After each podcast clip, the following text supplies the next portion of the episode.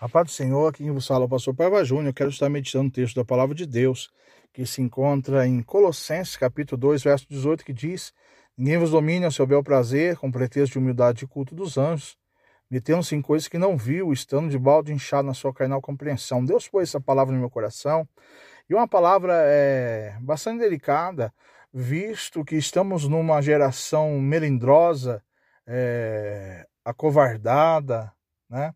Uma geração que sempre se coloca na defensiva e nunca no ataque, né? Haja visto que Deus ensina na sua palavra que a igreja está é, sempre atacando, sempre avançando contra o mal. Tanto que a palavra diz, Jesus disse, edificaria a minha igreja e as portas do inferno não prevalecerão contra ela. Porta não é instrumento de ataque, porta é instrumento de defesa, que resiste, que protege, né? Um, uma cidade, um lugar, uma casa. Então, Deus está dizendo que, Jesus está dizendo que ninguém, nem, nem a porta do inferno, nenhuma muralha, nada vai resistir, vai impedir a igreja de avançar.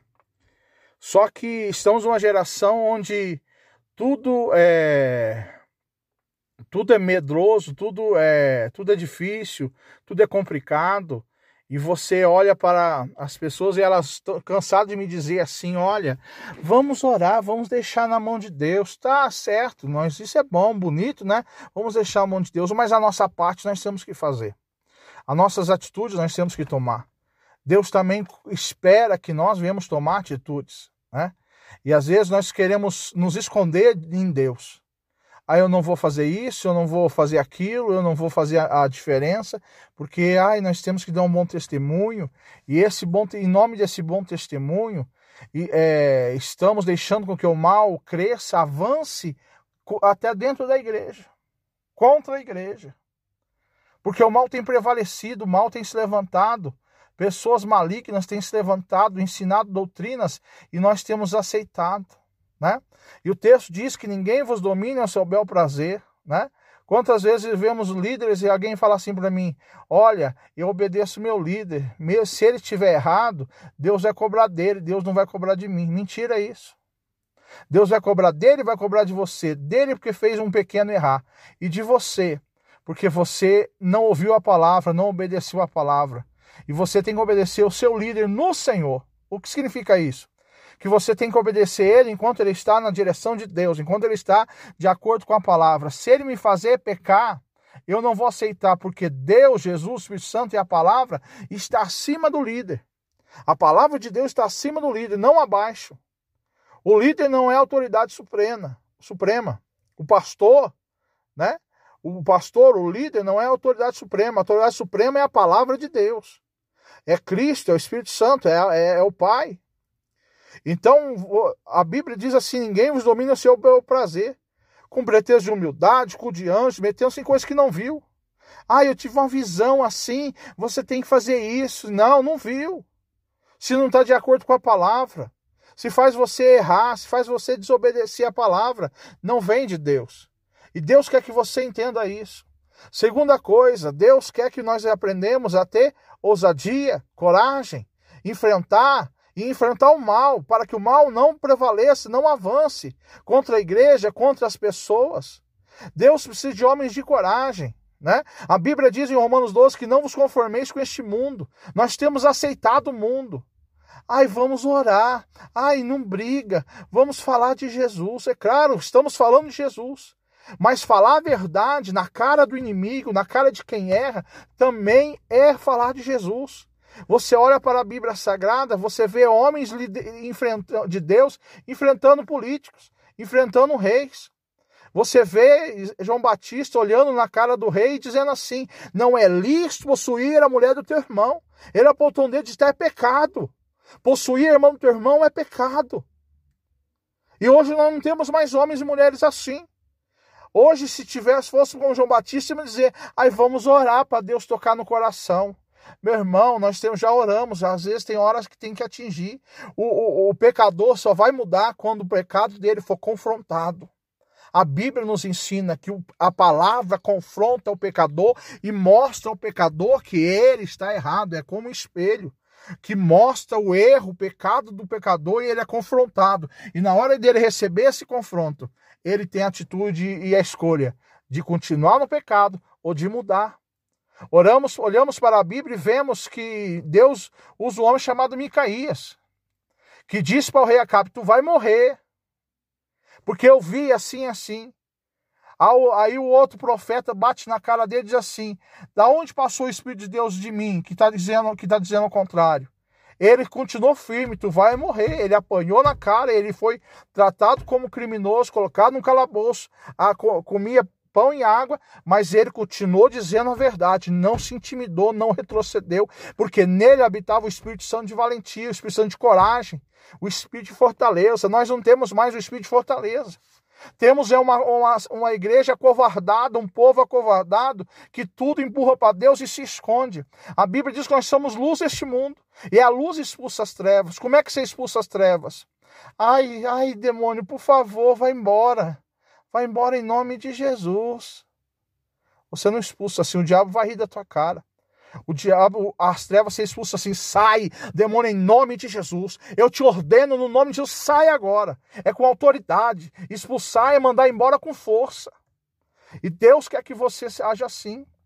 Eu acho lindo um texto do Salmo que diz assim: Ao bom te mostras bom, ao puro te mostras puro, mas ao perverso te mostras indomável.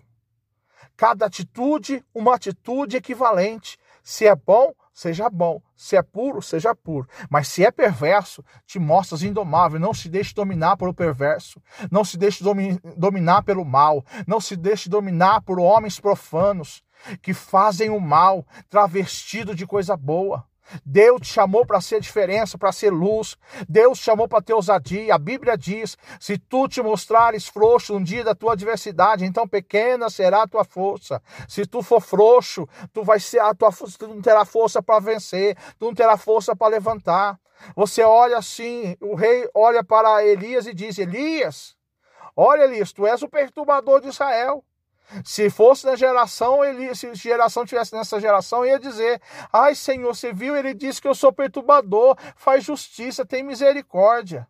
Elias olhou e disse assim, nem pensou duas vezes. Perturbador é você. Você, a casa do teu pai, a casa do teu avô, é toda a tua casa que é perturbador. Não teve medo, não se intimidou porque ele, tem, ele sabia quem ele era e o que ele era, e que nele estava o Espírito de Deus, nele estava a verdade, e ele lutou pela verdade. Não se intimidou, Deus ainda procura homens valentes porque os profetas de Baal e os profetas de Azera ainda estão prevalecendo, ainda estão dizendo que Baal é Deus, ainda estão levantando ídolos dentro da igreja, e nós temos aceitado, em nome de um bom testemunho, em nome de uma boa paz, nós temos deixado de enfrentar a batalha. Deus te chama para a batalha, revestivos de toda a armadura de Deus para que possais resistir, resistir e ficar firmes, e tendo feito tudo, ficar firmes. Deus chamou para ser firme, para ter autoridade, para vencer, para resistir.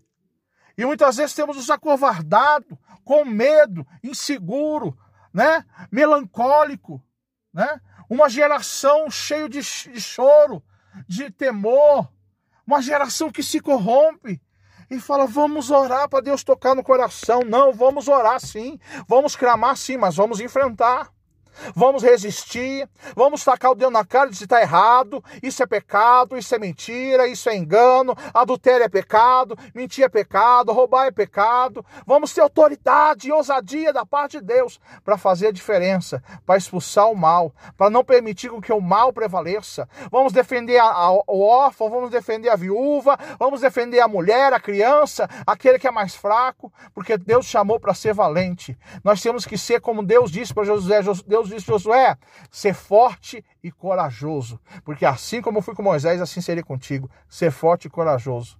Deus quer que você tenha coragem, que você enfrente, que você exista. A Bíblia diz: resistir o diabo e ele fugirá de vós. A quem você e eu temos resistido, ou temos aceitado tudo, se acovardado. Ai, não vamos falar sobre o pecado dele, não, para ele não sair da igreja. Meu irmão, ele está desviado dentro da igreja. Ele tem que ser confrontado com o pecado dele, tem que falar, irmão, vem cá, com amor. Olha, irmão, isso é pecado. A Bíblia diz que isso é pecado, isso está errado, isso não pode ser assim. Você quer a bênção de Deus, tem que mudar, porque Deus não abençoa o pecador, Deus abençoa o filho, aquele que é restaurado, aquele que recebeu o Espírito Santo de adoção de filhos, aquele que anda na palavra, este é abençoado. Deus não quer que você seja receba a misericórdia, Deus quer, quer que você receba a bênção. E a bênção vem quando há obediência à palavra, quando segue a Cristo, quando anda na luz. E nós temos nos acovardado, aceitado o pecado, aceitado a mentira, aceitado o engano, aceitado a corrupção, aceitado os oportunistas, porque nós temos deixado entrar no nosso meio, na nossa igreja, na congregação, e não temos feito resistência ao pecado. O diabo entra e nós não resistimos ao diabo. Ele entra gritando, ele entra com, com, com bufando, e nós temos medo do chifre do diabo, do grito, do urro. Maior é o urro do leão da tribo de Judá. Deus chamou para ter coragem, para ser valente. Enfrenta, resista. Não vos domine ao seu bel prazer. Que, que fica, aí eu tive uma revisão com você. Teve nada, às vezes não teve nada. Aí eu não posso dizer, porque é profundo, é profundo uma ova. Deus é direto e quer que você aprenda a resistir, não aceitar os mentirosos, não aceitar os falsos profetas, não aceitar os oportunistas, os profanos e os enganadores no meio do povo. E na sociedade também, levante-se, seja valente, resista, porque Deus chamou para ser vencedor. Deus te chamou para resistir. Paulo, primeiro milagre de Paulo, Atos 13.